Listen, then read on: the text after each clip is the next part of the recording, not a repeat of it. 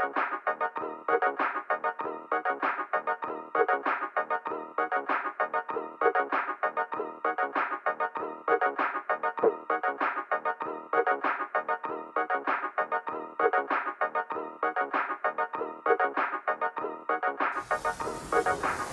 L'episodio 180 della riserva, il podcast della galassia di fenomeno che si occupa di basket. E allora subito focus NBA con Daniele Manusia e Emanuele Atturo. Ragazzi, chi ha il colpo da tre in canna oggi? Eh? Ciao a tutti Io... gli amici impallinati del basket. Ehi, ehi, ehi, siamo noi, i ragazzacci del parquet come ci Chi chiamano. ha visto ieri Io adesso vi Novitsky. un Halley Hop sai che... e, e, poi un Pro Sports sai che sembriamo sembriamo eh...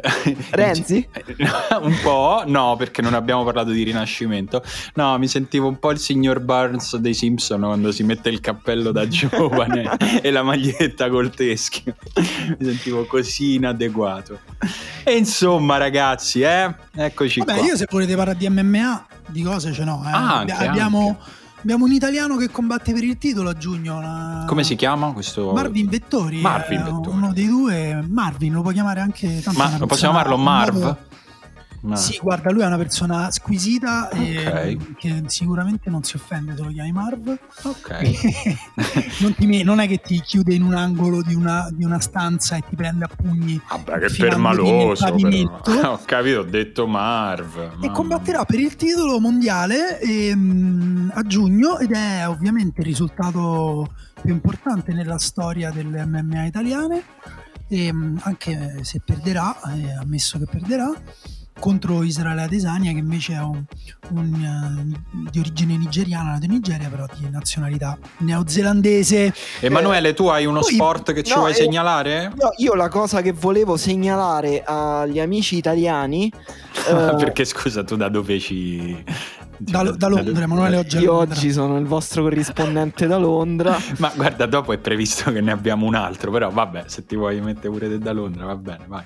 Eh, che eh, nello sport di cui parlava Daniele, cioè le MMA, sì. sta, eh, sta per, come dire, sta per? Ehm, Acronimo di? Non lo so, me lo devi dire te. Meglio martial arts. Esatto. le, le meglio, meglio martial, martial arts. Molto bello. Diciamo, eh, si sta facendo notare questo ragazzo di cui parlava prima, Marvin Vettori, che viene da questa zona dell'Italia, mm. che eh, è il Trentino Alto Adige, che è la sì. stessa zona d'Italia dove si sta facendo Però notare un, un tennista lui, lui che viene si dalla... chiama Yannick Sinner. Yannick Sinner, però Vettori viene dalla parte italiana del Trentino Alto Adige. Vabbè, Sinner mo però che bis... dalla parte tedesca. Brutto, brutto dividersi Ma, così. Sì, non, non, saprei, non esiste una parte tedesca. Sì, Dopo la seconda guerra mondiale c'è stata una divisione no. per cui alla fine è tutta Italia. Sì, va bene, ok, questo a livello formale, però informalmente io proprio so proprio che proprio il Trentino Alto Adige, metà del Trentino Alto Adige paga le tasse in Germania proprio una cosa che hanno detto a me. Vabbè, però. Se mo... fai un reato col piede di là, vai in carcere in Germania. Guarda, Marvin Vettori è della provincia di Trento, e invece il Sinner è della provincia di Bolzano.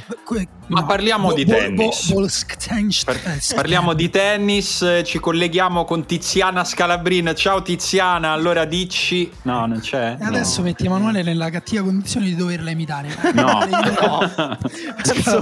Poi perdo ogni tipo di rapporto d'amicizia con Tiziana no, sarebbe no, un po' grave anche per fenomeno in senso. Non, non la imitiamo. Va bene, ragazzi. La Roma ha preso 6 gol a Manchester. Dai. Per me potremmo chiamarla veramente a sto punto Tiziana. Se no, così pure è brutto che la citiamo e non la chiamiamo. No, beh, noi la citiamo perché insomma la, la, la salutiamo con affetto. Ma a me non... mi piaceva parlare di Sinner. Non eh, capisco so. adesso perché Dai, dobbiamo non parlare non è giusto. di quella coppa di merda che non la vuole vincere nessuno. Gli hanno chiesto a Solskjaer prima della partita: Ma voi la snobbate l'Europa League? No, col cazzo, la snobbiamo noi. È la Roma che la snobba, non ce ne frega un cazzo. Ci potete calma, fare 5, 6, 7 gol. Tutti quelli che non ce ne frega un cazzo. Oh. E insomma, e questo era un po' l'editoriale di, eh, di, Daniele. Lo trovate se lo volete anche rileggere in forma scritta anche su Ultimo Uomo. Io manco l'ho vista. No, oggi anche sul non, Corriere della Sera. Scriviamo... Non è stato ripreso. Sì, no, mi, so, guarda, me chied- mi hanno chiesto dal Financial Times mi hanno chiesto un editoriale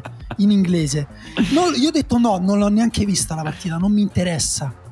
Vabbè, allora, no, e... allora Simone diceva la Roma ha preso 6 gol dal Manchester United, io la volevo subito ribaltare, in... la Roma ha preso 5 gol in un tempo dal Manchester United. Neanche fatti due però. Ecco, no, io pensavo, infatti, prima, prima sì, pensavo prima. che tu la volessi ribaltare dicendo quello.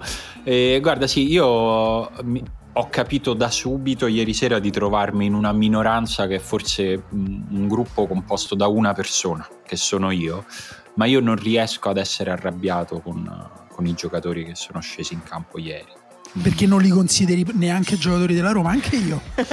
no, no, no, no, veramente io, eh, cioè nel senso non voglio convincere nessuno delle mie posizioni perché non, non mi interessa fare proselitismo su posizioni impopolari, però per me è anche, cioè, parlare di il ritornello è la Roma ha preso 5 gol in un tempo e quindi vergogna e quindi indegni e quindi ma come si fa e quindi tutto quello che ne è derivato e ne deriverà nelle prossime settimane. Io faccio fatica a parlare di calcio per quello che è, che è successo nel, nel, secondo tempo, nel senso che mi sembra come se ehm, mi lasciano, eh, rimango come succede spesso, non so, a tenere mia figlia per un pomeriggio da solo, no? Ci sto io con Camilla e a un certo punto a me alle 2 di pomeriggio mi si rompe una mano, alle 3 di pomeriggio mi comincio a vomitare, alle 4 ho la febbre, alle 6 mi fa male un occhio, non ci vedo più un occhio. E, e quindi sono in una condizione disastrosa e Camilla rompe 5 oggetti.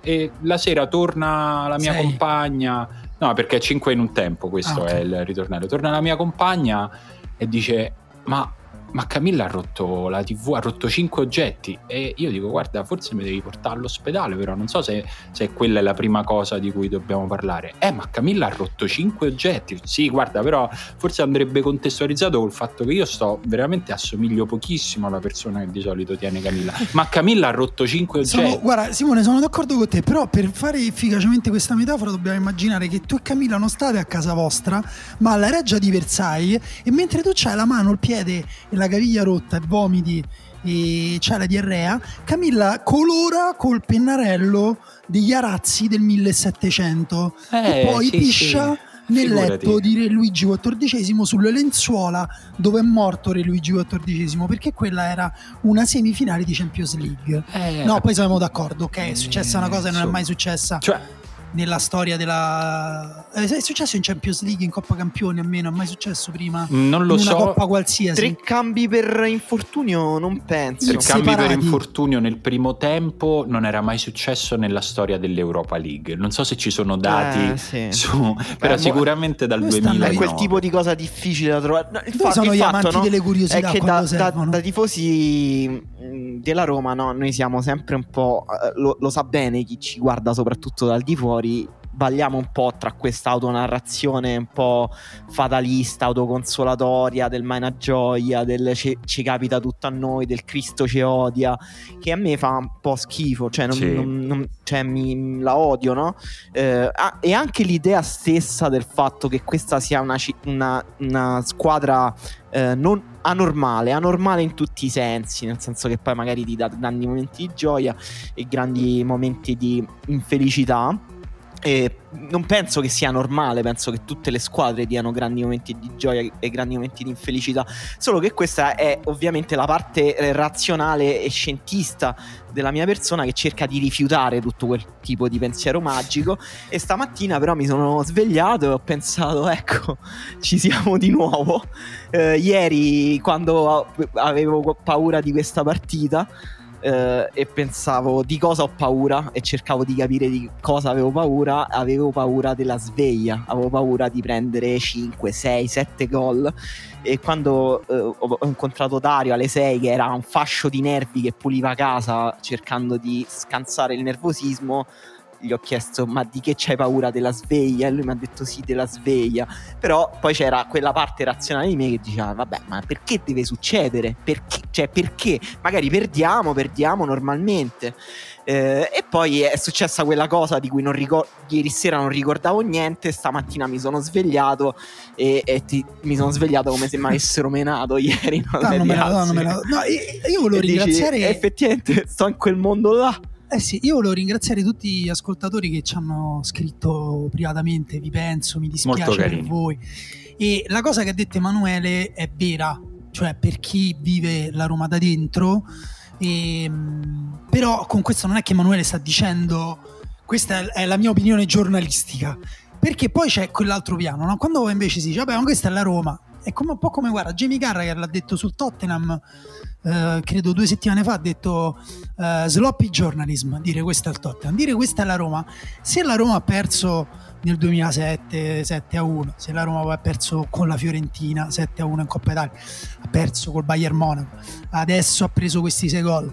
È per una serie di scelte uh, di, sbagliate o di situazioni sfortunate capitate o, con, o puramente contingenti capitate varie, nei vari momenti Uh, il fatto però che siano successe così spesso alla Roma ti costringe a farle diventare parte del tuo uh, paesaggio interiore.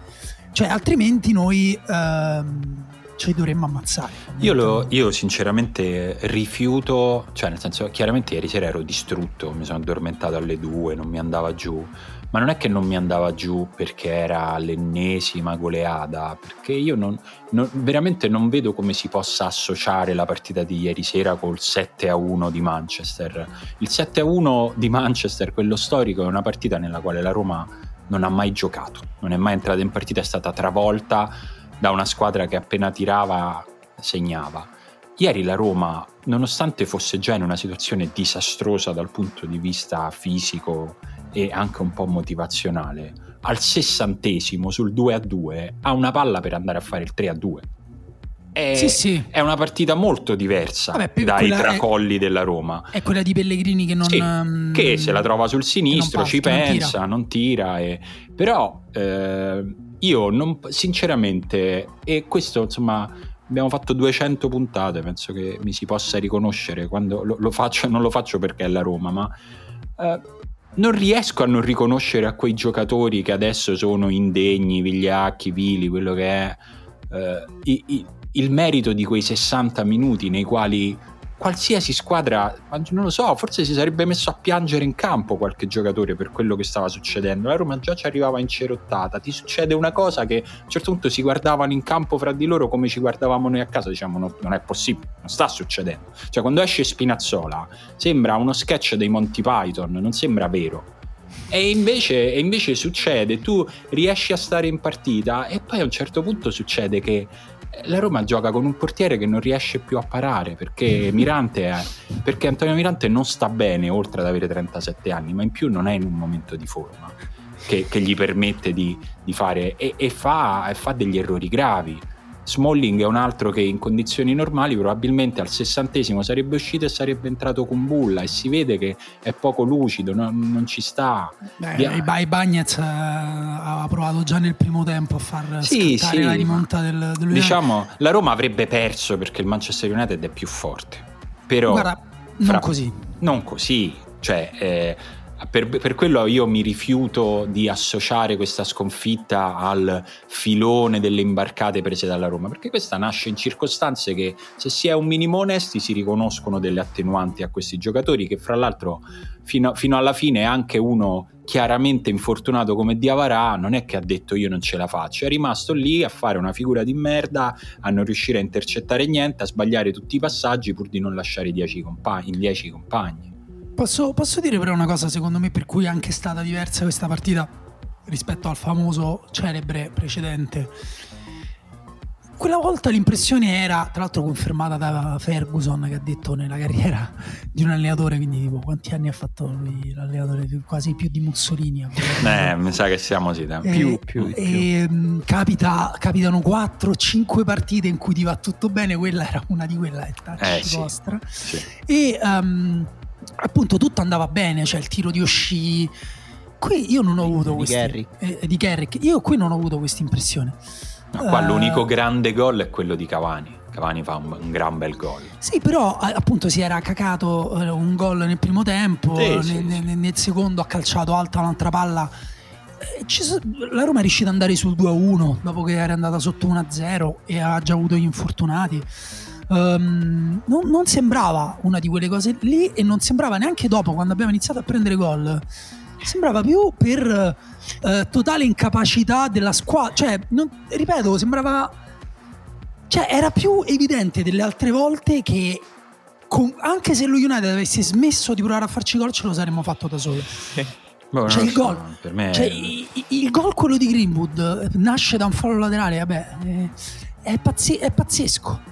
Sì. Cioè, e, e, questa, e, questa, sensazione qua, io a inizio secondo tempo, dopo 10 uh, minuti, uh, lo United ha fatto il gol uh, subito del, del, due pari. E chiaramente noi avevamo iniziato il secondo tempo con, con l'ansia e la paura, no? Perché ce la faremo. Dico dai, sono passati 10 minuti, abbiamo preso solo un gol. E una persona vicino a me, Cosimo, che saluto, dice Beh, certo, questo, questa media però è un po' pericoloso. Abbiamo mantenuto quella media lì, un gol ogni 10 minuti. Poi ha fatto dopo, dopo eh, è passato, sono passati 20 minuti, abbiamo preso solo due gol. Poi dopo sono passati 25 minuti, abbiamo preso solo. Poi ha smesso di farlo. Guarda, ha smesso di farlo perché non era più divertente. Penso che a fine primo tempo tutti ci siamo detti firmo per il 3-2 per loro. Ah, più o meno tutti, cioè a me me l'hanno scritto 10 persone e forse l'ho scritto anch'io a qualcuno e più o meno il 3-2 per loro è quello che è successo senza i gol regalati, cioè senza i gol malamente regalati, oltre al rigore che vabbè c'era, non c'era, ma insomma diciamo anche quello non aiuta, no? se nel momento di difficoltà una decisione ti, ti arriva contro o a favore magari un pochino l'inerzia ti cambia, però... Eh, eh, mi, mi, dispiace no, non del fatto che usciremo contro lo United, che era una cosa che tutti avevamo messo in conto, ma che il fatto che questa cosa insomma, verrà descritta in un modo che secondo me ha, ha, poco a che fare col calcio e con la realtà di come questa squadra aveva meritato di, di giocare. Ma insomma, questo è, la squadra pagherà, l'allenatore pagherà, perché poi questo, così funziona il calcio ed è inevitabile. Non so se è giusto o sbagliato, ma è inevitabile, insomma, vedremo che cosa, che cosa succederà.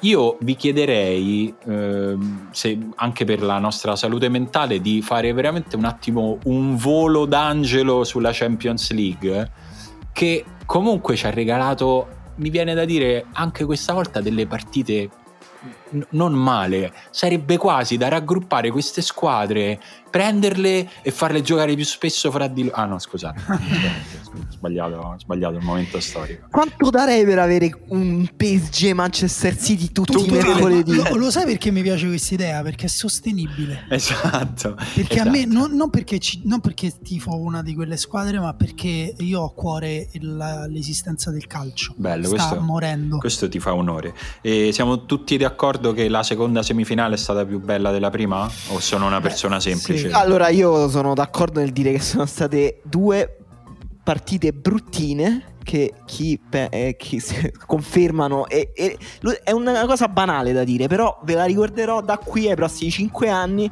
eh, chi pensava che la Superlega sarebbe stata Vabbè, più spettacolare ma basta questa Superlega va bene hai scritto un bell'articolo potevano guardarsi, cosa, potevano guardarsi queste due semifinali e dirmi se sono state le belle partite perché non lo sono state lo è stato un po' PSG Dai, un po sì. in alcuni il momenti primo tempo, il primo tempo perché la squadra che non fa parte della Superlega Uh, è, è, anche la più divertente. Esatto, sì, c'era una squadra che puntava effettivamente sullo spettacolo e sul divertimento e un'altra che cercava di cancellare lo spettacolo e il divertimento in nome del risultato e quella squadra non a caso è una squadra di Guardiola che invece molti tacciano di mh, mm, essere un allenatore che pensa poco al successo e troppo all'estetica e alla moda e all'ideologia sì, no, me... e, uh, lui ha raggiunto un livello di efficacità elevatissimo.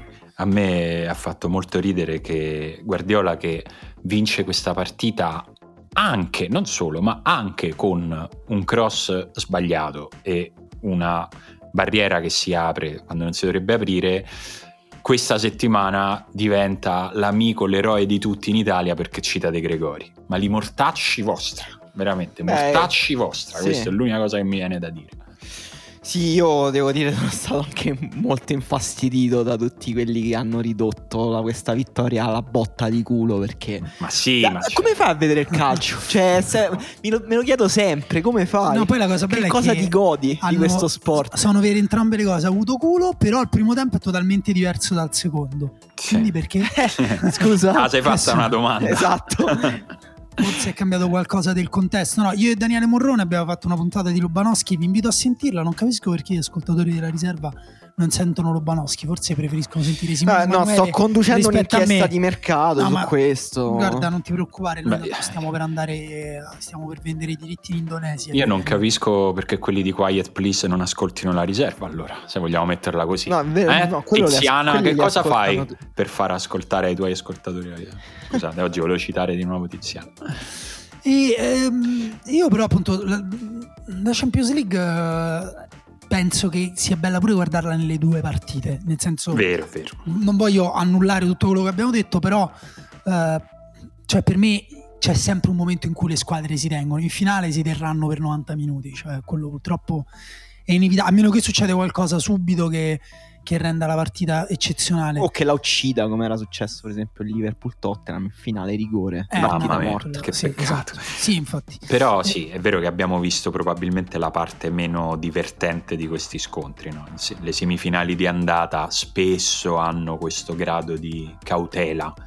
Eh, che... No, poi si è fatto male Neymar, altrimenti magari il Paris Saint-Germain, al di là del contesto tattico, sarebbe rimasto anche più in partita avrebbe fatto qualcosa di più, diciamo, mm, competitivo, perché il secondo tempo effettivamente sembrava un po' su un altro livello rispetto al City e se continua così nel ritorno. E penso che ci siano poche possibilità. E, mm, però invece Real Madrid-Chelsea per esempio per me è stata una partita con una bella intensità grazie al Chelsea che è stato secondo me, secondo me ha raccolto poco. Cioè Timo Werner si è mangiato un gol eh, clamoroso. cazzo devi segnare. Timo guarda veramente eh. te lo dico da attaccante ad attaccante.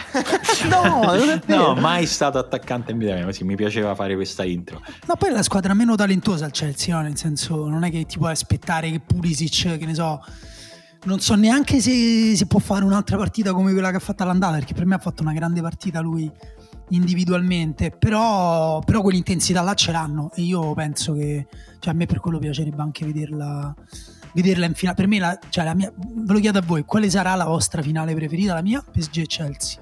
Eh, sì, sì. Eh, no, no, no, no, vorrei sinceramente vorrei il Manchester City in finale. Manchester City Chelsea, mi, mi piacerebbe di più. Eh, no, io prendo Real Madrid PSG.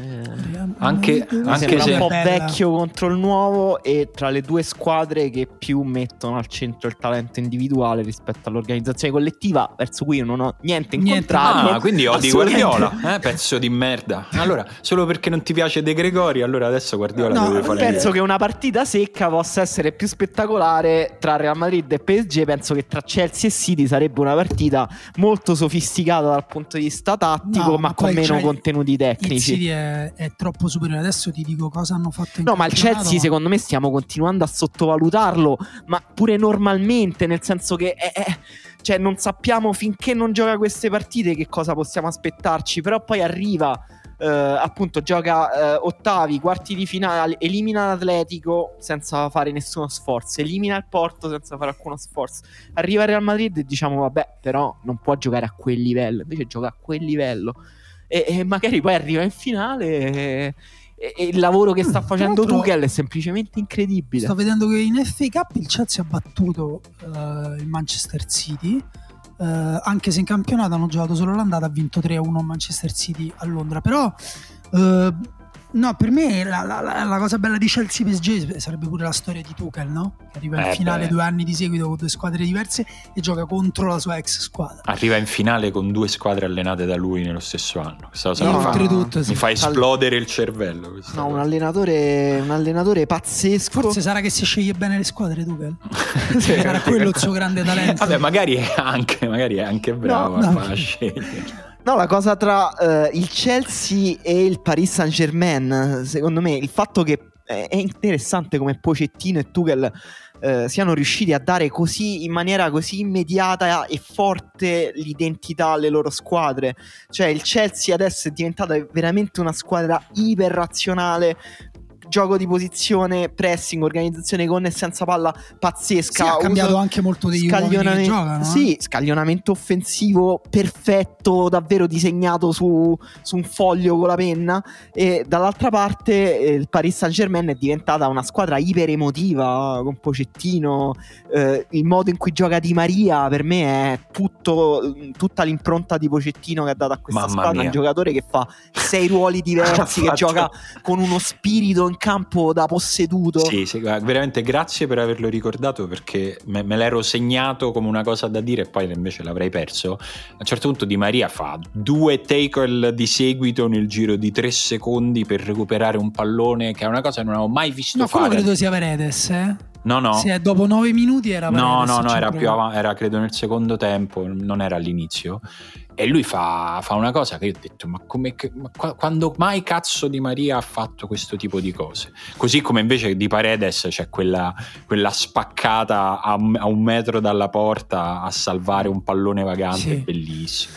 No, cioè, ma hanno giocato la parte in cui PSG ha giocato bene individualmente erano, cioè per esempio una mia take, un, un popular take, anche se Emanuele è già d'accordo, lo so, è che Di Maria per me è, è su un altro livello rispetto a Marez. Cioè Di Maria no, nel livello io, delle, delle, leggende e Marez dei giocatori migliori, ma Vabbè, ma dai, perché è un popular? Cioè, dici che ci sono tanti. Perché comunque Marez tecnicamente come porta palla, come calcia, ha vinto tanto, anche con l'Algeria ha vinto una Coppa d'Africa, cioè nel senso eh, gioca so. in Manchester City che quest'anno vincerà tutto, quindi No, no, però sono d'accordo per Di me. Maria è un po' un comprimario poi, no? Soprattutto pure questo, nel nostro ah, immaginario è sempre il giocatore Sì, per, comunque è un giocatore più che altro con una parabola pure strana perché lo davamo un po' per finito. Sì eh, dopo l'apice che aveva toccato con Ancelotti, comunque quando lui ha vinto eh, la, la, Champions League, la decima Champions League con Ancelotti, eh, ed era... E, avevamo detto Ancelotti ha trovato il miglior Di Maria possibile, ma Di Maria aveva già, insomma, andava per la Trentina, dicevamo ok, è arrivato Di Maria e poi insomma la sua parabola sembrava totalmente discendente sì, il modo in cui ha giocato fisicamente allo United eh, esatto. sembrava no ma anche al Paris Saint Germain insomma ha ritrovato l'anno scorso pure era stato importantissimo in realtà non è che queste partite arrivano dal nulla però sembra ulteriormente cresciuto c'è pure un'azione in cui toglie palla Uh, ah, non mi ricordo. A, Cancelo, a Cancelo, a Cancelo, a Cancelo riparte e lancia lungo un passaggio pazzesco. No, io lo ascolto perché sta nell'altra stanza, quindi obbligato ad ascoltarlo. Mentre, mentre guardi Live. Godzilla contro King Kong. e, mh, mm, scusate, invece dell'Europa League vi posso chiedere almeno chi sperate che la vinca? Um, L'Europa League? Sì, sì ti, ti direi il Villarreal. No, non lo so, sarebbe. Io non so se sperarla quella cosa perché sarebbe quasi da magia nera il fatto sì, che, sì, è esoterica. che Emery vinca l'Europa League. Non, è una cosa che non capisco. Non capisco. Il Manchester United. Non lo so eh, se la doveva sudare di più questa. Cioè, il fatto che ha vinto 6 a 2 una semifinale mi fa pensare che è troppo fuori scala. Sapete, io sono un po' contrario a queste squadre no. della Champions che arrivano in Europa League tipo gli Unni. Ma tra l'altro, secondo me, gioca- non ha neanche giocato bene. A me, a me, sembra bucabilissimo il Manchester United, ragazzi. Se siamo riusciti noi ieri a fare due gol e creare due occasioni nelle condizioni pietose in cui eravamo a un certo punto Mm, sinceramente mi ha fatto un'impressione mostruosa da centrocampo in su e quello lo sapevamo. Bruno Fernandes ormai è un poeta, è una cosa incredibile come, come muove la palla, come pensa, quello che fa, ma la difesa non mi ha impressionato per niente, sinceramente. Quindi vado avanti con la mozione Emery. Beh, Bello, l'Arsenal lo date per spacciato tutti e due anche no, se... No, no, spacciato no, però se posso scegliere... Devi fare due gol, eh? No, eh. uno, no, giocava fuori casa, quindi deve fare un gol. Eh, sì, no, cioè, se io... vince 1-0 passa l'Arsenal. Guarda, io vorrei che Emery arrivasse a 10 coppe e poi gliela intitolassero a lui, come la Coppa Rimè, no? Diventa la Coppa Emery. Vorrei... Donna, che triste, però con la sua faccia brutta, con esatto, i denti marci. Esatto, esatto. Senti, comunque noi abbiamo fatto finta di, di parlare di, di Roma-Manchester, ne abbiamo parlato da qui, secondo me possiamo anche farci aiutare da, da qualcuno che l'ha vista da un po' più vicino, quindi ci fermiamo un attimo così approntiamo un collegamento.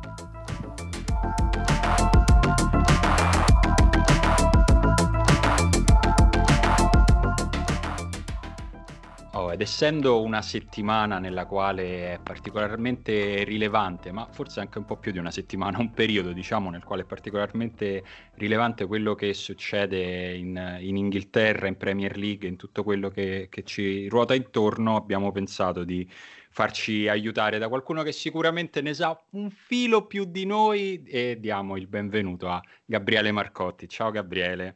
Grazie, un piacere e un saluto a tutti. Ciao, Gabriele. Ciao, Ciao. Gabriele. Gabriele, insomma, una lunga, lunghissima esperienza di calcio raccontato un po' ovunque. Adesso, insomma, ti possiamo trovare su ESPN, ma anche, insomma, tu sei un, un diciamo, fai parte della cricca dei podcast. Per me è una grande famiglia ormai. sì, è vero.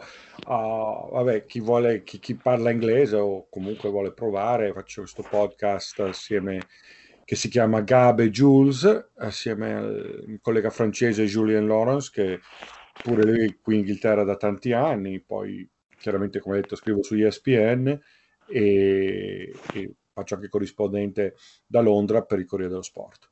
Sì, tra l'altro io, tanto i nostri ascoltatori tutti parlano inglese benissimo, livello proprio Oxford, consiglio la puntata di Gaben Jules su, sulla Superlega, quindi proprio se non l'avete sentita e volete ascoltare un po' come se ne parla fuori dall'Italia, è un ottimo, ottimo esempio.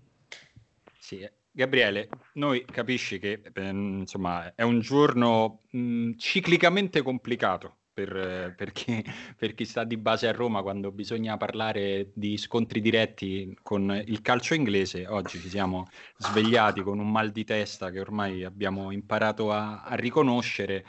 Io insomma ti, ti chiederei un po', uh, prima di tutto se ti ha sorpreso la partita di ieri, ovviamente parliamo della partita fra Manchester United e Roma se c'è qualcosa che ti ha sorpreso oppure no, oppure insomma quanto è stata sfortuna e quanto è stato altro secondo te? Ecco.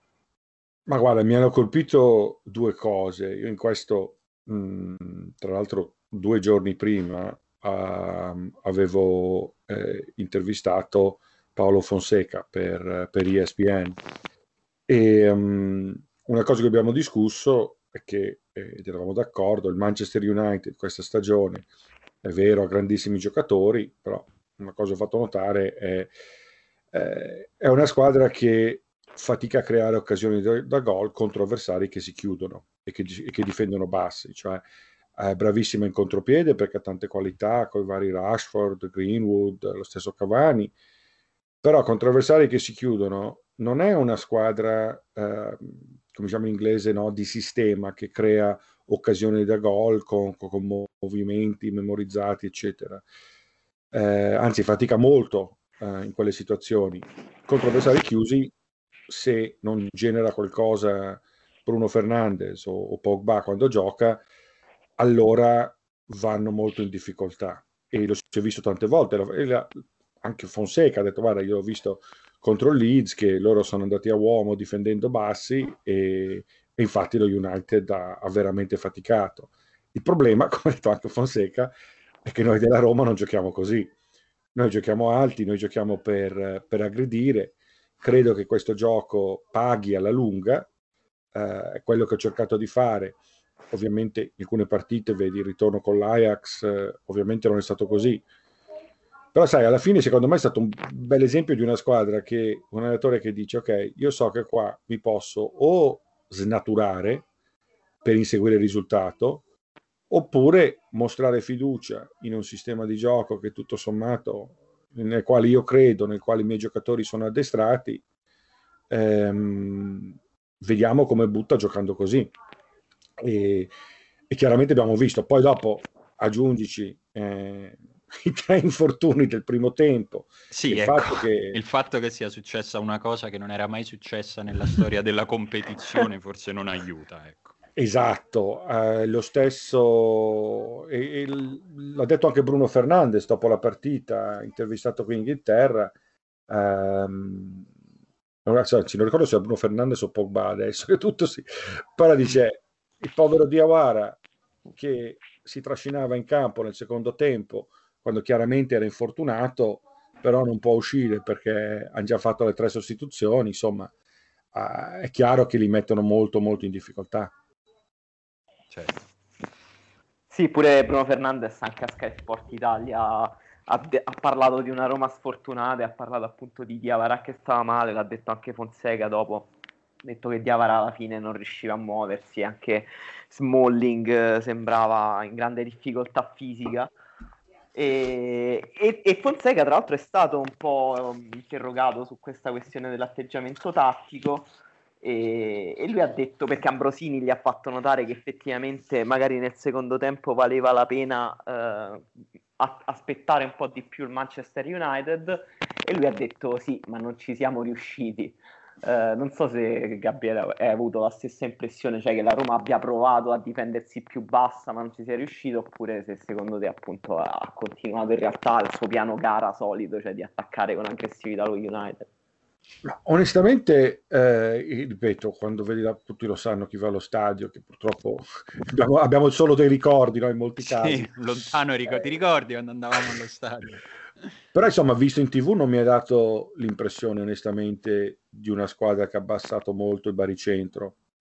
Anche perché poi dopo, in quelle situazioni dove ah, sì, cioè, devi, essere capace, devi essere capace di farlo.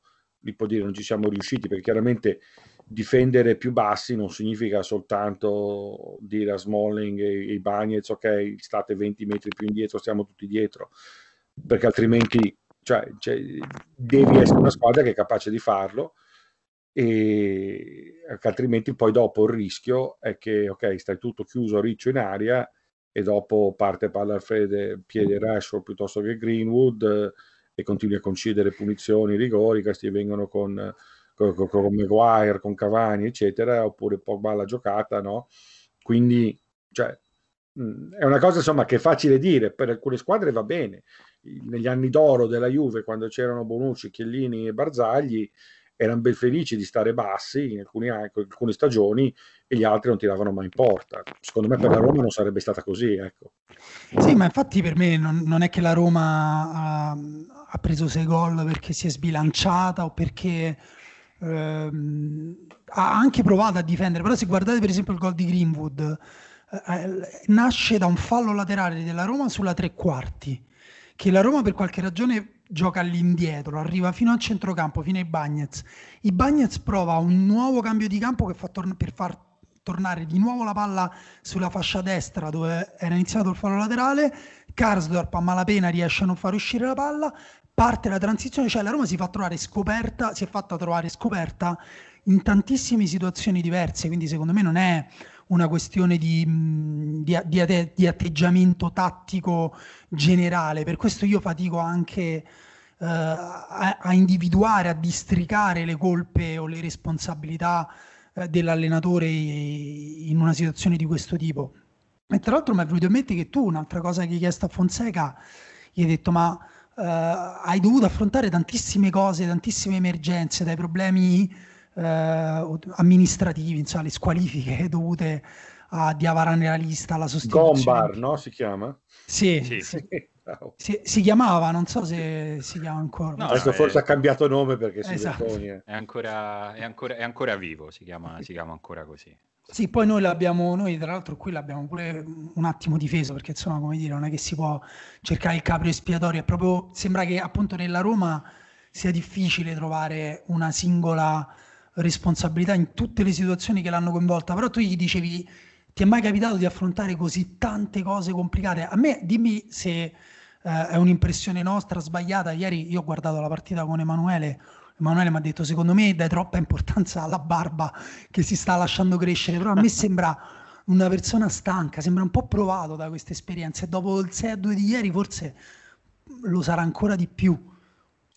Vabbè, allora, eh, secondo me è un luogo comune, no? Che chiaramente, però, come molti luoghi comuni, c'è sicuramente c'è un fondo di verità dietro. Come capirete dall'accento, io non sono romano, però tutti quelli che sono passati da lì hanno detto che eh, la pressione che sentono eh, gli allenatori e i giocatori eh, per come la piazza, come sono i media locali, come l'attaccamento dei, dei, dei tifosi, cioè mh, Capello mi ricordo che aveva detto che c'è solo, c'è solo il Real Madrid, l'attenzione mediatica quotidiana, poi magari dici, vabbè, differenza del Real Madrid ti guarda tutto il mondo, a Roma ti guardano solo a Roma, benissimo. Sì, però diciamo, comunque la senti addosso. Madrid, la, la, differenza è che poi Real Madrid è anche attrezzato per saperla sostenere quella pressione, no? Quindi sì, è, è in alcuni bella... momenti l'ha sostenuta meglio di altri, sì. però è, è, alla fine sapete voi meglio di me quello che gli è passato, cioè, cioè te fai il primo anno in campionato con la proprietà che sta per vendere, poi arrivi lì, Uh, alla fine di agosto, tutti i giorni, Geco va via, Geco alla Juve, arriva Milik, no, non arriva, poi alla fine resta, eh, l'infortunio di Zagnolo, ehm, la situazione assurda con Diawara, il cambio di proprietà, il fatto che non c'è il direttore sportivo. Poi è chiaro, se tu, eh, se tu parli di queste cose, fai, quello, fai la figura di quello che sta accampando scuse, no? Però alla fine sono cose che sono realmente successe. E, e secondo me guardando la traiettoria di, di, di, di, Fonseca, lui quando era lo Shakhtar aveva una delle due squadre più forti del campionato, gli altri contro di loro giocavano tutti, ehm, quasi tutte le altre squadre giocavano eh, raccolte, cercando di colpire in contropiede, lui imponeva il suo gioco. Ha cercato di giocare così anche in Europa, ha avuto del successo in alcuni casi, sto battuto anche in Manchester City, in altri casi giocando così le ha prese perché gli altri avevano giocatori più bravi. Um, io me la sento anche di dire, Edin Dzeko è un grandissimo giocatore, però chiaramente non è tagliato per il gioco che fa Fonseca e per il gioco che faceva Fonseca allo Shakhtar, no? Cioè, incidono anche, incidono anche fattori come questi. Quindi, mh, mm, non lo so, adesso non so se cambierà aria, tutti dicono che e, insomma è arrivato alla fine, anche, anche, lui, ho visto ieri tv, ha detto ma vediamo così, ne riparliamo, non è importante, eh, solite frasi di circostanza. Però secondo me, e non lo dico solo perché mi ha concesso diverse interviste negli anni, secondo me lui è un, è un bravissimo allenatore, un allenatore moderno, un allenatore che impara, un allenatore che si, fatto, che si è fatto, da solo, che non è stato sponsorizzato da, da nessuno, cioè uno che si è fatto il nome ai Passos de Ferreira, no? una, una, squadretta, sappiamo come, come la situazione in Portogallo. Quindi per me è bravo. Se la cosa non ha funzionato a Roma, eh, e dirò un'altra cosa, perché sono cose che magari a Roma sono, sono viste come normali, ma che tu tiri fuori altrove. Io poi dopo ripeto, magari la notizia è stata montata dai giornali, ditemi voi se è vero, ma una situazione dove Pellegrini, che comunque è romano, è cresciuto nel club, eccetera, con Ciro Immobile che gioca per la Lazio, eccetera, e viene contestato dai tifosi, noi magari in una visione italiana o romana ah, l'accettiamo, no? Però il resto del mondo ci guarda come se siamo malati di mente, francamente sì, in una situazione del genere, no? E, e, e ha ragione Quindi devi anche adattarti, non lo so adesso. Beh, sì, sì, sì. Cioè, richiede un grosso adattamento, ecco, tutto lì. Sì, sì, sicuramente, sicuramente lui in, in, nel periodo nel quale avrebbe avuto bisogno di tutto il vento a favore, che è quello che serve a qualsiasi allenatore che viene dall'estero nel campionato italiano, ha avuto qualsiasi tipo di perturbazione contraria. E questo, diciamo, sicuramente non non ha aiutato. Mm, comunque, Gabriele, voltando pagina, in tutto ciò mm, il, calcio, il, calcio, inglese vive un momento particolare, nel senso che eh, potrebbe ancora arrivare ad avere eh, tutte le finaliste delle coppe europee, che è una condizione diciamo ancora aperta fra Champions ed Europa League eh, e quindi è chiaramente insomma, un momento di, di, splendore da quel punto di vista, ma visto da qui sembra anche vivere un momento di particolare burrasca, restando sulle, sulle metafore meteorologiche, per tutto quello che è successo eh, post annuncio della creazione della Super League, che poi è rimasto solo un annuncio. Io ti chiederei di aiutarci a capire che clima c'è intorno a queste squadre, che mi sembra un pochino più freddo e rigido rispetto a quello che si è creato intorno alle tre proponenti italiane. Ma allora, innanzitutto bisogna dire che ehm, tutti i club inglesi hanno, hanno subito grosse perdite, perdite molto importanti per via del Covid. E, ehm, a rischio di semplificare le cose un po' troppo, ma se si che se si pensa che ogni club ha, ha tre fonti di reddito, no? il, il, commerciale, eh, la televisione e eh, il match day, cioè il botteghino allo stadio, eh, corporate boxes, eccetera, tutte queste cose qua. No? Sì. E chiaramente l'ultima voce è calata a zero.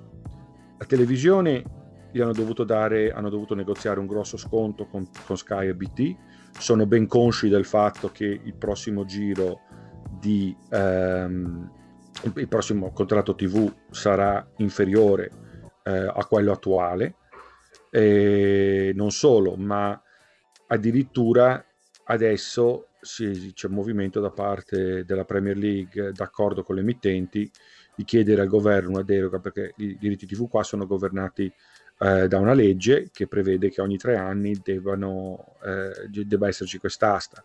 Loro stanno chiedendo una deroga all'asta eh, per semplicemente per poter continuare con il contratto attuale eh, con le riduzioni in atto. Questo perché temono che se si, si dovesse andare all'asta eh, potrebbero non presentarsi, abba- presentarsi abbastanza, ehm, abbastanza possibili acquirenti oppure ci sarebbe un'altra forte perdita. Ehm, al tempo stesso BT Sport, che è una delle due, due emittenti che detengono il diritto campionato, sono loro e Sky, adesso qualche giorno fa la, la, la vende anche la casa ma- madre BT che è un po' la, la, Telecom italiana se vogliamo, la Telecom inglese ehm, in pratica ha messo in vendita tutto il business perché la pay tv non sono riusciti a farla, a farla vendere. Loro cercano partner commerciali hanno già tagliato tantissimi costi eccetera. Quindi questa è la realtà. E a me fa un po' fa ridere un po' mi fa incazzare tu quelli che dicono ah però i diritti tv i diritti globali eh, la tv. La TV sta male, la TV non può tenere in piedi il sistema. E i club inglesi che si sono affidati più degli altri, um, al, che hanno diversificato, se vogliamo, più degli altri, tramite il match day e tramite il commerciale, han, hanno subito una grossa botta come tutti gli altri. E quindi ovunque si parla di riduzione di, di, di costi, di spese inferiore. E um, chiaramente c'è chi è più attrezzato come il Manchester City o il Chelsea perché comunque c'è il discorso delle perdite e poi c'è il discorso della liquidità che sono due discorsi diversi. Um, Chelsea e Manchester City avranno grosse perdite ma hanno comunque grande liquidità. Uh, quindi si, si vive questo clima e è in atto. E se vogliamo forse solo per motivi politici da parte del governo hanno chiesto, a, stanno facendo una grande inchiesta su tutto il calcio, c'è un, c'è un, movimento in atto, se vogliamo un movimento populista che addirittura vorrebbe, sta studiando un modello come il modello tedesco del 50 più 1 con tutte le sue eccezioni oppure un modello dove ogni club deve avere per forza un rappresentante dei tifosi nel CDA o altre cose, magari alla fine non se ne farà niente, però il clima è questo. Eh, la Super Champions, ovviamente come sappiamo voluta dai grandi club e poi rigettata dai grandi club che hanno detto no, preferiamo la Superlega, eh, la Super Champions non piace assolutamente a nessuno, e, però l'astio qui non è tanto verso l'UEFA, ma è verso i grandi club, quindi c'è un grossissimo rigetto di questo e in questo momento c'è questa sensazione, poi non so se durerà, che forse si stava meglio prima. sì, questo tra l'altro il paradosso che dicevi te della, de, de, de, dei diritti TV della TV che non sta bene è che poi alla fine se si va a guardare i discorsi di Florentino Perez, Andrea Agnelli, cioè alla fine la soluzione è sempre quella, cioè la TV non, va, non, sta bene, però noi pensiamo di poter triplicare o fare comunque un miliardo e mezzo in più di quello che fa la Champions League, senza poi specificare come, con chi, se c'era qualche sponsor magari che era più concreto di altri. Vabbè, ma non era specificata neanche la data d'inizio, quindi insomma... No, diciamo... ma eh, ragazzi, ma Dazon ha perso 1,3 miliardi l'anno scorso. Cioè, non so se ci rendiamo conto. E, e Dazon, tra l'altro, è, di, è l'azionista di, di, maggioranza di Dazon eh, fa riferimento a un tipo a un americano di origine russa che si chiama Len Blavatnik che comunque è un investitore singolo. Cioè eh, paradossalmente se questo domani si sveglia e dice ma mi sono rotto si è rotto. Cioè, non, quando parliamo di Dazon, anche lì, poi dopo se c'è dopo nel business, Dazon non è Sky che ha gli azionisti, eccetera, non, non, non, non è Disney, è un, se vogliamo, tra virgolette, un animale diverso, no? Eppure nessuno, eppure boh, si, si pensa che si, si, si, andrà avanti col, col, col ben godi della televisione che pagherà sempre di più e questo francamente mi sembra, mi sembra assurdo. No, tra l'altro io ricordo un'intervista del, um, del, dell'amministratore delegato, credo, di, di Dazon, John Skipper, in cui disse proprio una cosa tipo... Il, John, il... Scusa se ti interrompo un attimo. John Skipper è il mio ex capo a ESPN, era il capo di tutta ESPN e adesso ha lasciato Dazon. Ah, ok, però se, non, se, ricordo un'intervista vecchia quando era a Dazon, lui disse tipo che il, il business dei diritti è un business locale quindi, eh, e tra l'altro appunto anche proprio la serie di investimenti che ha fatto da Zone è sui campionati eh, locali, sugli sport locali, quindi anche questa è un po' una, una piccola uh, contraddizione al modello no? del andiamo e vendiamo in India, in Indonesia, esatto. in Giappone, dappertutto. E, e, e aggiungerò una, un, scusa se continuo a interromperti, ma questo è un discorso che mi ha detto tutto. Un altro punto molto importante che mh, stavo parlando con, con, uno in Spagna che aveva fatto una ricerca su questo. Eh, allora, è vero che logicamente i grandi club fanno molto più audience dei club piccoli e che lui faceva riferimento alla Liga, se io mando Elce Valladolid in onda eh, la guardano in pochi e che comunque eh, c'è un declino generale no? Nel, nell'audience TV. Però la cosa, la cosa strana, se vogliamo, è che il declino è molto più marcato nei grandi club e riguarda quasi esclusivamente, tra l'altro, i grandi club. Cioè, adesso io non so quanti tifosi del Benevento ci sono che hanno fatto l'abbonamento a Sky per guardare Benevento, però quelli sono e quelli probabilmente faranno l'abbonamento anche l'anno prossimo. Quindi non c'è stato un declino lì. Il declino in generale riguarda di più i grandi club eh, che ovviamente fanno cifre molto più grandi, ma quelli che stanno perdendo, se li stanno perdendo, sono, e magari più per motivi economici che non se lo possono permettere, magari, sono quelli che magari non, non, non, non hanno l'intera casa arredata alla, alla J, col J brand della Juventus e non sono ossessionati dalla Juve, però magari sono simpatizzanti Juve, guardavano la Juve prima, adesso magari sono stati, sono stati grandi, che comunque quindi è un po' irrilevante dire ah ma noi facciamo 100 volte più audience del Benevento benissimo. Però il Benevento paradossalmente regge te no. Quella è la differenza. E, questo è un altro discorso che pochi hanno capito secondo me. Sì, sì, oltretutto, eh, no, ma a parte che insomma, non ti devi scusare perché noi se ti abbiamo chiamato è perché vogliamo oh, no. sì, sapere sì, che, che, ne pensi te. No, io ti volevo chiedere un'ultima cosa sulla Superlega perché eh, il tuo punto di vista di italiano all'estero secondo me è interessantissimo e poco sfruttato diciamo dai media italiani perché non, non mi vengono in mente tanti altri esempi ma tu come hai guardato da fuori le reazioni in Italia tutte dei tifosi per esempio cioè in Italia comunque i tifosi sono stati tra quelli più eh, vicini ad accettare l'idea dei media, dei giornali. Abbiamo avuto tanti giornalisti che hanno ricalcato in maniera proprio semplice e diretta uh, la retorica di Agnelli e Florentino Perez del There's no other way. E a te che, te che, te ne è sembrato?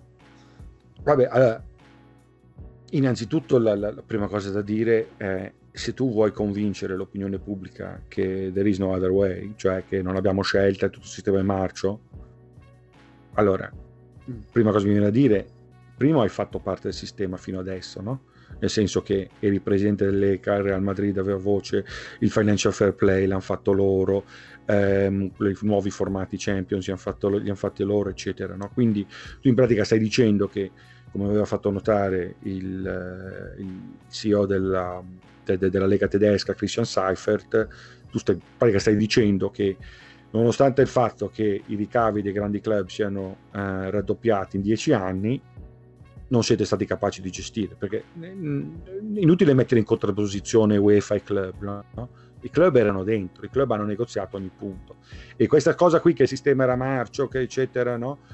eh, pre-Covid non lo diceva nessuno. Pre-Covid non c'era nessuno che diceva, ah, però se viene qualcosa tipo Covid tutto crolla, no? quindi è necessario. Quindi non l'hai spiegato allora, non l'hai spiegato adesso, a parte queste frasi di circostanze, eccetera, non hai portato alcun numero solido, non c'era alcun piano. Questa è la prima cosa che onestamente mi viene a dire rivolta ai club.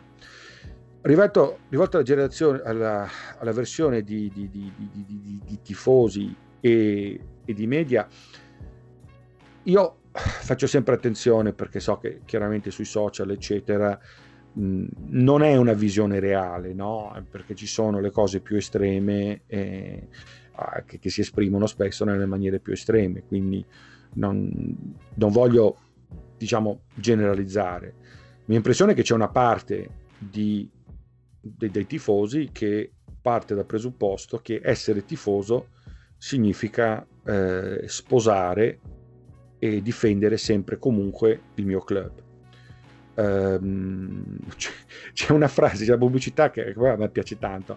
C'è la pubblicità, tanti anni fa la pubblicità di una marca di, di orologi svizzera che si chiama Patek Philippe, no? che in pratica eh, il loro slogan era che eh, in realtà tu non puoi mai possedere un Patek Philippe, tu però puoi, ehm, puoi prendertene cura per la prossima generazione. E nel mio calcio ideale questo dovrebbe, questo dovrebbe essere il motto di ogni proprietario, di ogni club. No? Cioè il club non è tuo, devi lasciarlo in condizioni migliori. Adesso so che fosse qui con noi Andrea Agnelli, lui direbbe però il club è nella mia famiglia da più di cent'anni, bla bla bla, è d'accordo, la Juve è un caso a parte, no? Però comunque l'idea dovrebbe essere quella. E secondo me il ruolo di un sostenitore, di un tifoso, dovrebbe essere, eh, va bene, sostenere la squadra, però ricordarsi sempre di questo, che il tipo che è il mio presidente non vuol dire che il mio guru nella vita devo seguirlo per sempre, avrà sempre ragione, perché un essere umano, anche lui farà gli errori, quindi devo pensare di testa mia.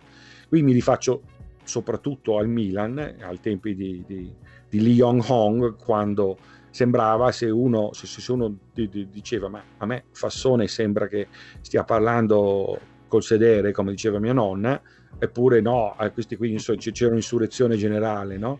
E poi dopo si è vista com'è andata eh, con questo io voglio pensare che c'è una parte di tifoseria che capisce cosa sta succedendo, capisce che è una cosa ingiusta, però è anche molto molto cinica e dice ok, tutti rubano, il calcio è questo, io capisco che esiste il merito, esiste la giustizia, però in un mondo senza valori io divento come, mi adeguo agli altri, no? E quindi curo i miei interessi e secondo me gli interessi di te come tifoso non sono necessariamente allineati con gli interessi del tuo presidente.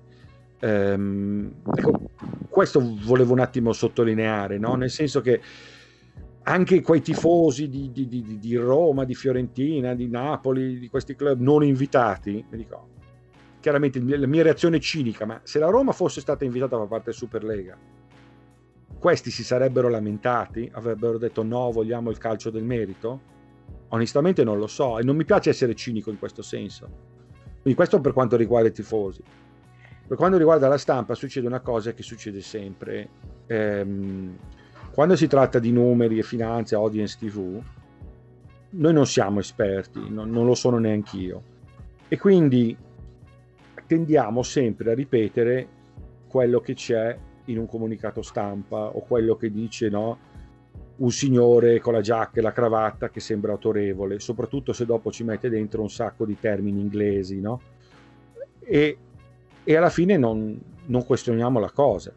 Eh, io ho sentito dire delle cose, insomma, quando la gente dice, ah, però sì, bella la favola Atalanta, però l'Atalanta ci ha guadagnato perché ha venduto per 200 milioni, eccetera, di qua di là. Allora, due punti. Primo, forse se l'Atalanta, forse se vivessimo in un mondo dove per esempio i, diritti, i soldi dei diritti TV vengono distribuiti, questo sia in Serie A che per la Champions, solamente in base ai premi, solamente in base al risultato sportivo, magari l'Atalanta, alcuni di quei giocatori che ha venduto li avrebbe anche tenuti e magari sarebbe diventato anche più forte. Primo. Secondo, non è che l'Atalanta si è presa 200 milioni e in cambio ti ha dato un pacco di cacca. Eh, sì, ecco. Cioè, si è preso 100 milioni e ti ha dato giocatori che te hai valutato 200 milioni, no? Quindi sono discorsi che francamente non hanno, non, non hanno senso, non ci vuole un genio per cercare a capirlo. Così come non ci vuole un genio per capire che è una cosa assurda. Te firmi un accordo venerdì e dopo la domenica sera ti chiami fuori, ma al tempo stesso però con un progetto che non è un progetto dove ti chiami fuori dici va bene, io vado per, io vado per conto mio, no? Come tra l'altro hanno fatto i club di Eurolega del basket. Loro nel 2000 hanno detto, sono andati allo sconto, hanno detto no, noi andiamo da soli e per un anno sono andati da soli, no? No, il tuo piano è, no, noi non firmiamo, noi andiamo fuori, però te UEFA devi, devi, devi restare con noi, devi assecondarci, devi fornirci 5 club ogni anno, magari ha poi sotto un aspetto regolamentare di fair play finanziario, poi dopo alla fine lo gestisci tu perché se lo gestiamo noi tra di noi finiamo con litigare, perché alla fine la sostanza è quella, no? Perché questo è un altro punto fair play finanziario. Tutta la gente che si lamentava, ah ma il City e il PSG hanno taroccato, eccetera, così colà, quindi l'UEFA non è seria. Benissimo, hanno taroccato, esisteva nel fair play finanziario un meccanismo dove i club lesi, cioè gli altri club di, di, di, di Champions League, potevano impugnare ogni sentenza e ogni settlement agreement. Ok? Se il settlement agreement eh, firmato da City Paris Saint Germain nel 2014, secondo te era una porcata perché loro hanno infranto le regole e, e alla fine non, non sono stati puniti seriamente? Tu Bayern Monaco, tu Juventus, tu Real Madrid, tu Manchester United, avresti potuto impugnare la sentenza. Non l'hai fatto. E non l'hai fatto nel 2015, 2016, 2017, fino ad oggi tutte le volte che gli passavano i conti al fair play finanziario con ah, questa sponsorizzazione l'ha fatta la società de, de, di mio cugino, lo Sheikh Hotel d'Italia che opera così eh, e vale 100 milioni anche se poi alla fine è una, una sponsorizzazione per, per, per, eh, per, una latteria da Abu Dhabi da 10 milioni. C'è qualcuno che l'ha impugnata? No. Ecco, questo non mi sta bene. Te eri dentro il sistema, avresti potuto agire cioè, queste cose bisogna anche, ricor- eh, bisogna anche, ricordarle, invece di andare fuori e dire Ceferin out perché guadagna 2 milioni. Tra l'altro lo stipendio di Ceferin viene approvato dall'esecutivo dell'UEFA. Esecutivo dove eh, fino a domenica sera c'era anche Andrea Agnelli e c'era anche la sua amica, la, la Evelina Cristillin, no? che non mi pare siano persone anti-juventine, giusto per citare la Juventus.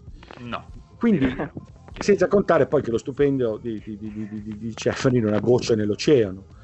Quindi insomma tutte queste cose, i soldi che restano nel sistema che vanno fuori, il 9%, Cribio, ma l'avete negoziato voi questo? No? Sì, sì, cioè... sì no, eh, bisogna anche appunto ricordare che siamo arrivati a una situazione con tanti punti nel processo che forse abbiamo dimenticato quando abbiamo, eh, quando abbiamo analizzato questa no, situazione. Scusa, se, se posso aggiungere un altro punto, perché secondo me i club avevano una, una c'era un punto molto valido, no? eh, che era che purtroppo pochi capiscono perché viene tutto usato in ottica tifosi. No? Quando Fassone a tempo suo la menava con il, il voluntary agreement, che lui chiamava voluntary, eccetera, in un certo senso aveva anche ragione, così come ragione Elliot. Nel senso, noi abbiamo preso in mano questa squadra per un tot, abbiamo, dobbiamo spendere soldi, eccetera, però noi non possiamo fare noi, noi, noi, noi, operiamo in condizioni capestro perché non possiamo fare quello che il voluntary agreement, una cosa era stata introdotta per permettere i club a investire anche infrangendo le regole del break even in base, in base a, un piano, a un piano commerciale. Per motivi tecnici noiosi che non sto a spiegare, il voluntary agreement credo non sia stato mai applicato da nessun club. Ecco, quello è ingiusto, quello andava riscritto, quello si è fatto un gran, un gran parlare di diamo più opportunità però quando il Milan ha tirato fuori questo discorso del voluntary agreement, tutti gli altri club si sono compattati attorno al Milan e hanno detto però Milan hai ragione, facciamo pressione, vediamo come possiamo fare. No, hanno detto te povero scemo, continua a cacciare i soldi che ci fa anche comodo che resti fuori. Te Inter, sì, prendimi Alexis Sanchez e quegli altri bidoni che ho strapagato, tanto li mando tutti da te. Cioè, non esiste questo grande, questo sarebbe motivo la Superlega sarebbe fallita. Non esiste questo grande spirito collaborativo, tra l'altro, perché quei 12 club avrebbero dovuto lavorare insieme. Come fanno a lavorare insieme quando gli stessi club costantemente dicono ma Paris Saint-Germain e City barano eh, e, e, City e Paris Saint-Germain rispondono no perché voi fate il cartello, ci volete escludere perché te, ci temete, eccetera. Ma come fanno a lavorare insieme questi?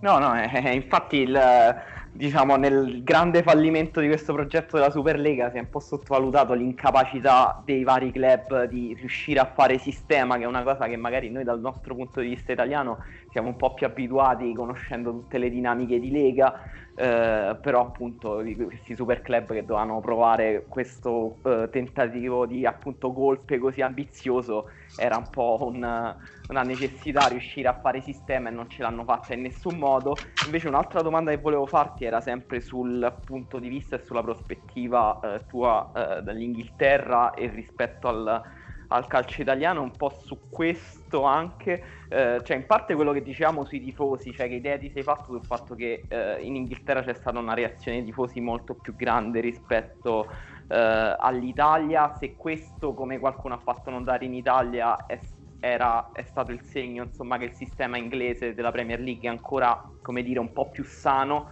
tra quello dei cinque maggiori campionati europei a livello culturale e anche il fatto che i club di Premier sono stati i primi a uscire, eh, anche questo è stato un po' interpretato eh, sotto questo segno, cioè una maggiore salute del sistema, oppure se è un po' una falsa prospettiva nostra. Eh, e questo invece su um, un'altra cosa che volevo aggiungere come piccola domanda a parte sull'incapacità di fare sistema eh, che idea ti sei fatto sulle diverse motivazioni dei vari club eh, di Premier eh, per aderire alla Superlega e poi uscirne? Allora, eh, rispondo all'ultima parte per primo. Io ho avuto il privilegio di poter aver avuto un filo diretto con quasi quotidiano con, con tre dei, dei 12 club e una cosa che emerge molto chiaramente è che tutto questo progetto è stato portato avanti in primis dalle, da, da, da, dalle proprietà. Cioè, secondo me, Maldini, quando dice che era all'oscuro, dice il vero. Eh, sì, così sì. come a Liverpool abbiamo scoperto che Billy Hogan, che era l'amministratore delegato del club, uno che ha lavorato per Fenway Sports Group eh, da vent'anni, no? americano ovviamente, anche lui era all'oscuro, infatti eh, John Henry, proprietario del Liverpool, ha chiesto scusa in pubblico a lui, nonché a Jürgen Klopp. Um, a, a, a, in pratica il motore di questa, di questa, operazione erano Liverpool, Manchester United, Real Madrid e Juventus. Barcellona chiaramente ha aderito, però ricordiamoci la porta appena arrivato così. Loro hanno fatto la strategia, loro erano, erano la forza motrice non voglio dire che gli altri club sono stati costretti ad entrare, no, hanno fatto le loro scelte, però è anche chiaro, soprattutto per quanto riguarda Arsenal, Tottenham, Atletico Madrid, Inter e Milan, sono club che non hanno i conti a posto. In certi casi colpa loro, in altri casi perché hanno ereditato situazioni assurde. Eh, è chiaro che i club dicono io devo fare l'interesse dei miei azionisti, dei miei debitori, è chiaro che non dico di no, è chiaro che mi faccio eh, mi faccio includere in questo. Però, secondo da quello che mi risulta, da quello che mi dicono, non hanno avuto molta voce in capitolo, soprattutto per quanto riguarda i modi del progetto. Il caso di City e Manchester City è diverso perché ehm, questi sono due club che comunque avrebbero potuto tranquillamente reggere, eh, come del resto Manchester United. Però Manchester United ha una proprietà che, eh, come sappiamo, eh, è interessata soltanto ai soldi, lo dice chiaramente, non gliene frega assolutamente niente e né si atteggia diversamente. Um, però anche lì City e Chelsea eh, non è casuale che sono stati i primi a uscire, loro avevano meno bisogno degli altri e, e quindi appena c'è stato un po' di pressione, un po' di maretta, eh, appena hanno capito il feeling generale, si sono chiamati fuori. Per quanto riguarda la, la, la reazione, guarda, forse non c'è nessun posto al mondo che ama moralizzare sugli altri più, più del Regno Unito, no? E quindi chiaramente si sono divertiti tantissimo a far notare quanto sono più bravi, più belli, eccetera, no?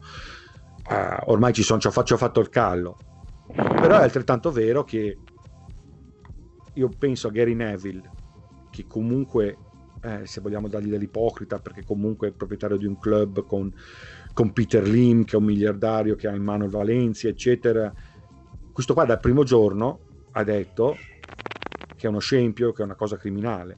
Jamie Carragher, leggenda, leggenda del, de, de, del, Liverpool, popolarissimo, si è spinto a dire che la proprietà dovrebbe vendere e vergognarsi. io non lo so, io non, non riesco a immaginarmi, magari mi sbaglio, mi è difficile immaginare un Beppe Bergomi che dice qualcosa del genere sulla proprietà del, dell'Inter, per esempio, o una grande stella ex Juventina che dice qualcosa del genere. Di, si limitano a dire, no, meglio, no, sono per il merito, però bisogna, è anche vero che... E questo lo posso anche capire. Però c'è stato quest, quest'impeto. Qui non c'è stata una voce, ma, ma onestamente neanche un giornalista, un ex giocatore che ha detto Cribio, bello, la Superlega. E,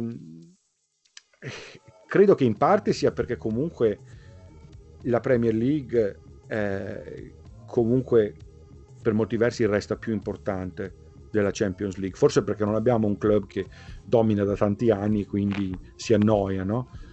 ehm, nelle fasi ai gironi, dato che di nuovo spesso, non sempre, ma spesso i club inglesi passano relativamente passano con facilità, spesso la gente si lamenta, ma il club gironi, ma la fase gironi è noiosa perché andiamo avanti sempre, no? Mentre invece un Manchester United Burnley dove il Burnley si mette eh, con otto giocatori eh, a sei metri dalla porta è visto come una cosa migliore. Non lo so. Io, io, io quando comunque quando, quando vedo le dinamiche quando vedo chiaramente come vengono distribuiti i diritti qui in Inghilterra fa per un campionato per certi versi più equilibrato, anche se ci sono scompensi enormi tra le prime sei e tutti gli altri. Però io comunque voglio sempre ricordare che il periodo migliore, sia a livello di risultati sportivi che a livello di audience, presenze negli stadi, eccetera, del calcio italiano, è stato negli anni 90 quando c'erano le famose sette sorelle. E, e secondo me, quindi quando il tipo dice ah, noi abbiamo vinto l'80% dei titoli della storia, io dico, sarà anche vero, ma le sette sorelle, che io ero piccolo, ma me le ricordo, dico, cazzo, poi lì era il campionato era importante, lì contavamo qualcosa, lì c'erano investimenti che, arri- che arrivavano, che dopo è finito in Malora, Calisto Tanzi, Cragnotti, tutto quello che vuoi. Sì, sì, però, però, lì contavamo. Eh certo, era, eh. eravamo importanti perché eravamo divertenti, perché c'era una competizione perché, e la competizione attrae investimenti, ovviamente è un circolo virtuoso poi no? da, quel, da quel punto da quel punto di vista.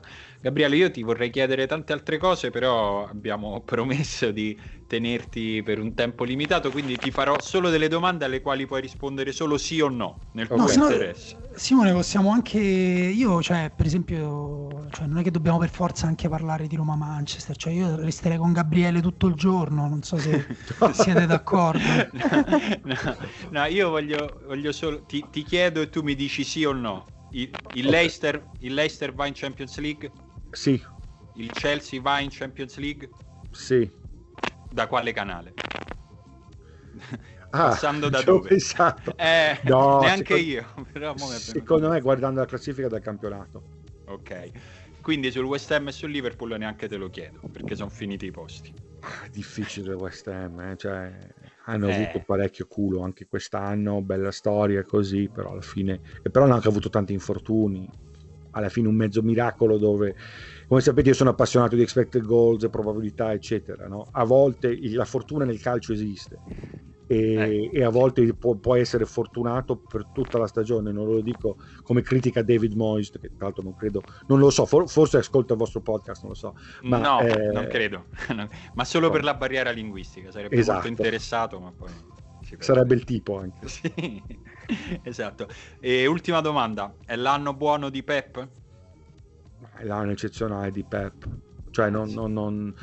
poi dopo non lo so, giusto un brevissima cosa che mi è venuta in mente guardando PSG Manchester United ha parlato il mio, eh, Manchester City ha parlato il mio podcast no?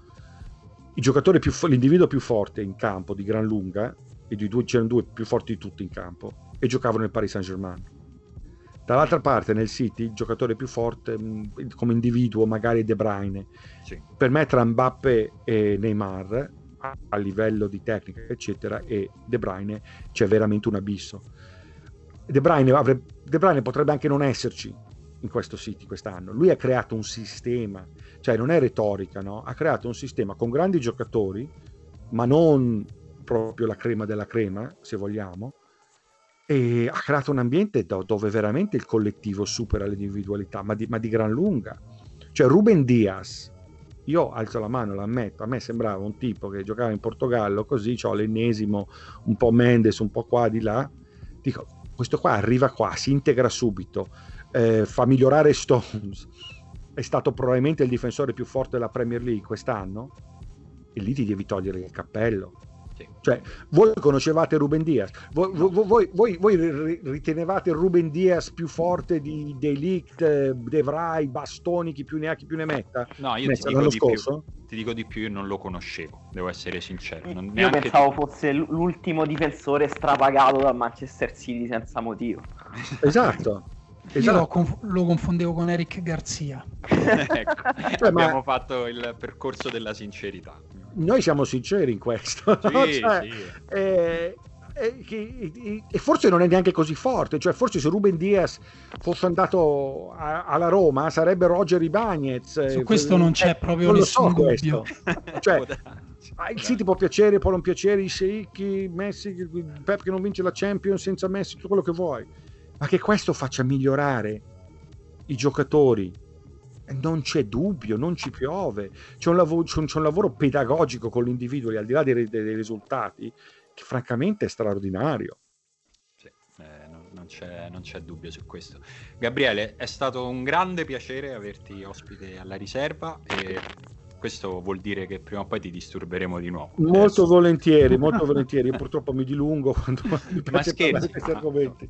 Come ti ha detto Daniele, insomma, noi ti abbiamo chiamato per sapere quello che ne pensavi tu su un po' di cose, quindi eh, assolutamente grazie per essere stato con noi e insomma dai ci risentiamo più avanti magari quando siamo anche a ridosso degli europei così parliamo anche un po' di nazionali se ti va va bene molto volentieri Ciao grande... Gabriele. Grazie, Ciao, abbraccio, grazie, grazie, a, abbraccio. Ciao. grazie a Gabriele Marcotti di ESPN. E avete, avete, imparato delle cose? Mediterete su alcune delle cose che ci ha detto Gabriele? Io sì, anzi, eh, fare delle ricerche. Io forse non dormirò stanotte ma no, con alcune ma cose che ha detto. Allora dovrebbero, dovrebbe ascoltare, che ne so, di qualcuno lo giri Andrea Delemb o... Ma come Andrea Delle... Vabbè, non, perché sai, se no sei passibile penalmente. Ah, ok. Il nome giusto. Ok, ok, vabbè. Invece che... se dici così no. Vabbè. l'ha detto Marco Travaglia. Diciamo ha puntato Agnelli, mettiamola così. Che no? potrebbe essere Alberto. Potrebbe essere, potrebbe essere chiunque. Alfredo. Comunque, ehm, noi oggi niente domanda e quindi niente risposte, soprattutto questo perché dovevamo un po' condensare i tempi, c'era un ospite, quindi stavolta ci siamo dedicati a lui, ma torneremo, torneremo a, darvi, a, darvi, modo di esprimere le vostre opinioni, perché dopo tutto la riserva è prima di tutto una piattaforma della democrazia. Eh? Diciamo, mm. eh? Dai, è un po', sì, dai, un po' quello. Faremo, prossimamente vi faremo votare, votare delle cose. Esatto. Adesso testi che... di legge o giudizi esatto. di processo. Diciamo che ah, adesso okay. che Rousseau è caduto un po' in disgrazia, si è aperto un, un mercato nel quale vogliamo entrare. Vogliamo entrare. Beh, sì, su Rousseau ci potete votare eh, su stupri, cose di questo tipo. Sulla riserva invece potrete votare cose più gioiose. Vedi, vedi, eh, facile. E ehm, volevo anche comunicare che a se voi mi eh, fate un piccolo bonifico, posso rivelarvi chi tra noi tre ha votato una volta al Movimento 5 Stelle. Pazzesco. No, Pazzesco. davvero uno di noi tre ha fatto questa cosa, quindi non sono io. Incredibile. Allora adesso ti do dei soldi perché non lo so neanche io chi è. e adesso ti sei attaccato al cazzo. ecco che cosa è successo. Va bene, io credo che questo sia il momento opportuno. Era un brutto tentativo questo di Emanuele eh... di gettare fango su uno di noi, Simone. e invece eh, se, Vabbè, lo, se lo, è nostri... fritto, se lo è panato questo tentativo e adesso Io, se lo eh, sgranocchia. Sono sicuro, sono sicuro mm. che i nostri ascoltatori crunchy crunchy mm. sanno, sanno chi ha avuto il sogno della democrazia partecipativa in questo podcast. Allora io siccome mh, fine mese è periodo di cancellare gli abbonamenti a tutte le cose, sì. Uh, ci terrei a ricordare che abbiamo un Patreon. Ah, esatto. esatto. dovete andare eh, in un internet point, chiedere... Eh, in un internet di... caffè. Esatto, a, a aprire un, un browser uh-huh. eh, di vostra preferenza. Internet Explorer, quindi dai. Sì, poi cercare un motore di ricerca, cioè Google, esatto. funziona o bene. anche Alta Vista funziona bene. Sì, e fare Patreon la riserva e dentro ci trovate alcune cose in più che noi facciamo, tipo Gran Riserva, che è un podcast che facciamo eh, tra il lunedì, il martedì e il mm-hmm. mercoledì mm-hmm. e oltre alla riserva questa qua che state sentendo mm-hmm. a gratis mm-hmm. brutti esatto. parassiti non pagando il lavoro delle persone esatto ci trovate un podcast che facciamo una volta a settimana per, rega- per, per, regalo a quelli che ci regalano più soldi di quanto meriteremmo, che esatto. si chiama Sto in fissa. Esatto, essendo un regalo... Anche su Rousseau usano queste formule, queste sì. strane. Sì, è, lì è ti regalo un voto e io in cambio ti regalo un seggio. Ecco, diciamo, è sempre tutta una regalia, eh, diciamo, esatto, esatto. solo che noi paghiamo le tasse. Ti e un saluto fare, agli amici. Ti di fare il sindaco di una grande città un giorno? Ma col Vota, cazzo. Iscriviti Ah no, qua. pensavo che era una domanda a me, scusa. No, no te... non lo farei mai. Eh. Te qua, sono sicuro che... Vediamo se potresti essere un sindaco migliore di Roma di quello attuale. Tu metteresti mai l'asfalto sul Lungotevere? Mai. è già facile. Pensa, che invece c'è chi non gli è sembrato strano. Eh, lo so, lo so. Ho, visto, mano, bella, ho visto delle foto, mi è, di, mi è, andato il caffè di traverso come se stamattina non fosse già abbastanza difficile la colazione. Va bene, ragazzi, noi torniamo, come diceva Daniele, fra qualche giorno su Gran Riserva. E, insomma, c'è anche una newsletter che prima o poi. C'è anche una newsletter che adesso è ora di, di compilare, quindi tutti quelli che, che possono farci domande, eh, insomma, questo è il momento di farle, così vi rispondiamo sempre sulla newsletter dedicata a chi ci sostiene su Patreon. Ciao Dani, ciao Ema. Ciao. ciao.